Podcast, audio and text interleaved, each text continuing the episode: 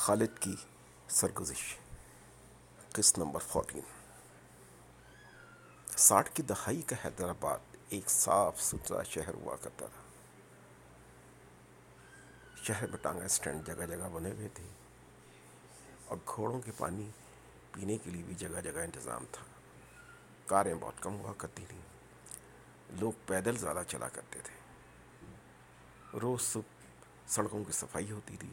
پھلیلی جس کے کنارے گورنمنٹ کالج ہے، وہاں باغ بھی ہوا کرتا تھا۔ اور کالج کے لڑکے کشتی رانی بھی بھی کیا کرتے تھے۔ حیدرآباد میں اس وقت ایرانیوں کے ہوٹل ہوا کرتے تھے۔ کیفے ایون کیفے یونٹی وغیرہ۔ ہوٹل میں جگہ جگہ لکھا ہوا کرتا تھا کہ یہاں سیاست پر بات کرنا منع ہے۔ اور اسی کے نیچے لوگ زور و شور سے حالت حاضرہ پہ گفتگو کرتے تھے۔ بلکہ ہوٹل کا مالک بھی گفتگو میں شریک ہو جاتا تھا۔ لیکن حیدرآباد کا پرانا اور روایتی ہوٹل ہوٹل ریٹس ہوا کرتا تھا۔ لوگ یہاں پر اس کے ماحول سے لطف لطف اندوز ہونے کے لیے جایا کرتے تھے۔ ساٹھ کی دہائی میں ایک ہوٹل غلام محمد بیراج پر المنظر کے نام سے بنا تھا۔ اس کی شہرت پورے شہر میں ہو گئی تھی۔ خاموش، ٹھنڈی ہوائیں، دریا کا شور، گرم چائے، ہم اور ہمارے دوست۔ کیسے بھلائے جا سکتے؟ آج بھی اس کی جلن بہت یاد آتی ہے۔ جلے تھے ہونٹ جلے تھے ہونٹ میرے، گرم تھی اتنی چائے۔ حیدرآباد کی راتیں اب بھی بہت مشہور ہیں۔ شہر کیونکہ صاف ستھرا تھا ٹریفک کا وجود نہ تھا، اس وقت راتوں کو شہر کی سڑکوں پر چہل قدمی سکون دیتی تھی۔ ٹھنڈی سڑک اب اپنے دو رویا درختوں اور شور و غل سے دور ہونے کی وجہ سے تفریح کرنے والوں کی محبوب جگہ تھی۔ آگے چل کے اس ٹھنڈی سڑک پر شہر کا مشہور رانی باغ تھا۔ لوگ یہاں پہ پکنک منانے اور تفریح کی غرض سے آتے تھے۔ اب یہ بھی اجڑ کر ویران ہو گیا ہے۔ تبدیلی تو شہر کا خاصہ ہے۔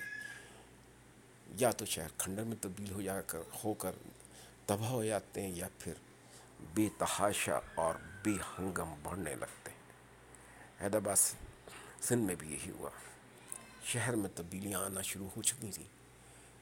لیکن چونکہ وہ تبدیلی ہمارے سامنے آ رہی تھی، اس لیے ہمیں محسوس ہی نہیں ہوا۔ جب ہم کراچی اور پھر کینیڈا آ گئے اور جب ہمارا دوبارہ وہاں پر جانا ہوا تو حیدرآباد کو دیکھ کر دل بیٹھ ہی گیا۔ شہر میں کوئی کھلی جگہ باقی نہیں رہی تھی۔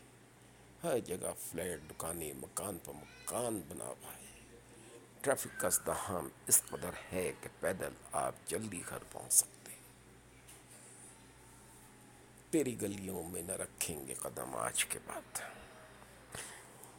انہی گناہ گار آنکھوں نے یہ بھی دیکھا آدھی سڑک کھدی پڑی ہے، آدھی سڑک پر مین ہول سے ابلتا ہوا گندا پانی بہہ رہا ہے۔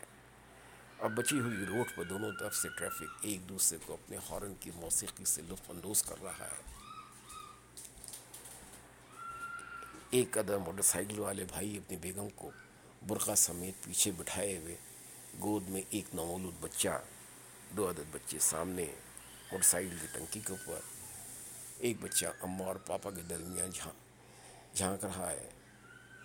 پیچھے کیریل پر بڑا سا صندوق بھی بندھا ہوا ہے اور دونوں ہینڈل پر سبزیوں کے تھیلے بھی لڑکے ہوئے ہیں۔ ارے ارے، یہ کیا ہوا؟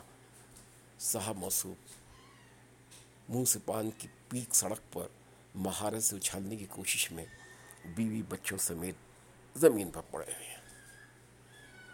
آبادی کا تناسب بہت زیادہ ہو گیا ہے۔ امیری شہر کی دلچسپیاں کچھ اور ہیں۔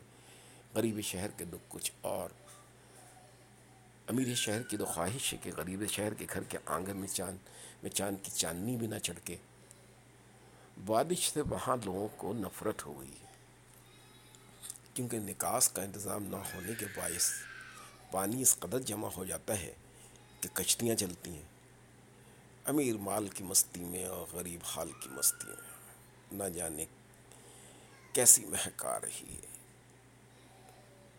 بستی سے وہی مہک آ رہی ہے جو دودھ بلنے کے بعد آتی ہے۔ کیسے لٹا یہ شہر وفا؟ ہم سے نہ پوچھیے۔ کس کس نے کی ہے اس شہر سے جفا؟ ہم سے نہ پوچھیے۔